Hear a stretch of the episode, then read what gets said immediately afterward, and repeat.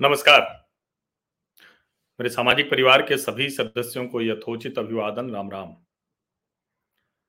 आम आदमी पार्टी सचमुच क्रांतिकारी पार्टी हो गई। उसकी वजह समझिए। और समझिए क्या सोचिए? एक ऐसी पार्टी जिस पर एक से एक गंभीर आरोप लग रहे हो, जिसके मंत्रियों को शुरुआत में ही बर्खास्त करना पड़ा। पहली सरकार में भी। उसको अरविंद केजरीवाल बैज की तरह अपने सीने पर सजाते थे, अपनी पार्टी के लिए कहते थे।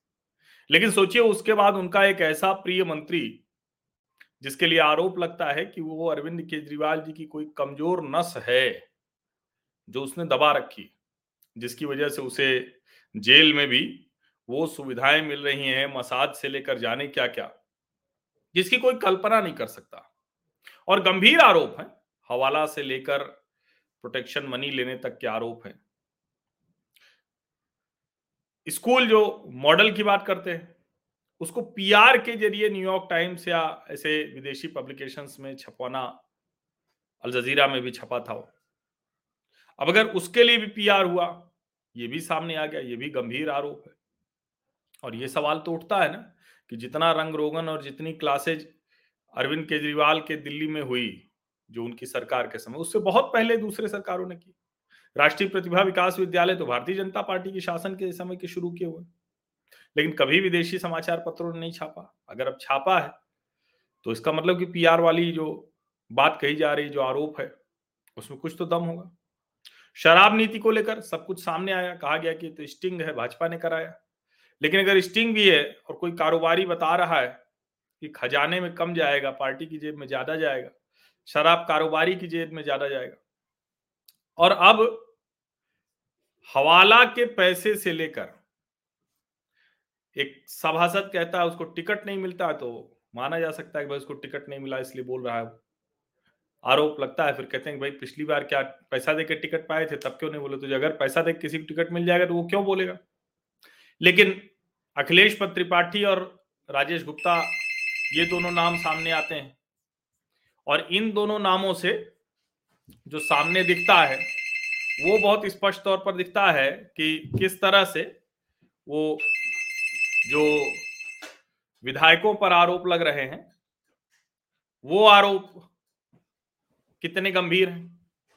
पैसे ले रहे हैं लोग, टिकट ले रहे हैं, टिकट दे रहे हैं, कितने गंभीर आरोप हैं? और अब एक और आरोप आ गया। यानी इनकी सरकार के जितने मंत्री हैं, उन पर या तो सीधे आरोप हैं या उनके सहयोगियों के साथ आरोप है। अब ये सब तो राजनीतिक पाप ही हुआ ना, या नहीं हुआ? ये सब का सब तो राजनीतिक पाप है। लेकिन कमाल देखिए कि आम आदमी पार्टी एक ऐसी क्रांतिकारी पार्टी हो गई है, जिसके ऊपर इन राजनैतिक पापों का कोई बुरा प्रभाव नहीं पड़ता है। कुछ उन्होंने अपने ऊपर ऐसा आवरण लगा लिया है कि कोई भी आरोप लगे, उसको झाड़ कर खड़े हो जाते हैं। और यहाँ एक बात ध्यान रखिए, ये कोई ऐसे आरोप नहीं है, राजनीतिक बयानबाजी वाले नहीं है, जैसे गोपाल इटालिया ने प्रधानमंत्री को नीच कह दिया, या प्रधानमंत्री की माता जी के ऊपर टिप्पणी कर दी। ये उस तरह के आरोप नहीं है। ये उस तरह के भी आरोप नहीं है कि मौत का सौदागर प्रधानमंत्री के लिए कह दिया जाए, जब वो मुख्यमंत्री थे। ये बाकायदा भ्रष्टाचार के शराब नीति में, गड़बड़ी में, जेल में जो सुविधा है वो देने के नाम पर इस आधार पर यह सब हो रहा है। ऐसे में ये मसला गंभीर हो जाता है। ये सवाल बड़ा हो जाता है कि आखिर जनता क्या विकल्प की तलाश में और चूँकि इस देश में विपक्ष मज़बूत रहे, लोकतंत्र मज़बूत रहे, ये कहा जाता है तो क्या विपक्ष की तलाश में जनता किसी को भी, जिसके ऊपर इतने गंभीर भ्रष्टाचार के आरोप हों, उसे ही चुनती रहेगी? क्योंकि उसे लगता है, भारत में एक लोकतंत्र है और लोकतांत्रिक व्यवस्था में यहाँ किसी भी पार्टी को सर्वशक्तिमान नहीं होने देते हैं। तो अगर भारतीय जनता पार्टी इतनी शक्तिशाली हो गई और कांग्रेस लगातार कमज़ोर होती जा रही है, कमतर होती जा रही है तो क्या वो कमतर जो होती जा रही है तो उसके सामने कोई विकल्प नहीं मिला जनता को? तो उन्होंने कहा, चलो, आम आदमी पार्टी को भी कर, को ही कर देते हैं।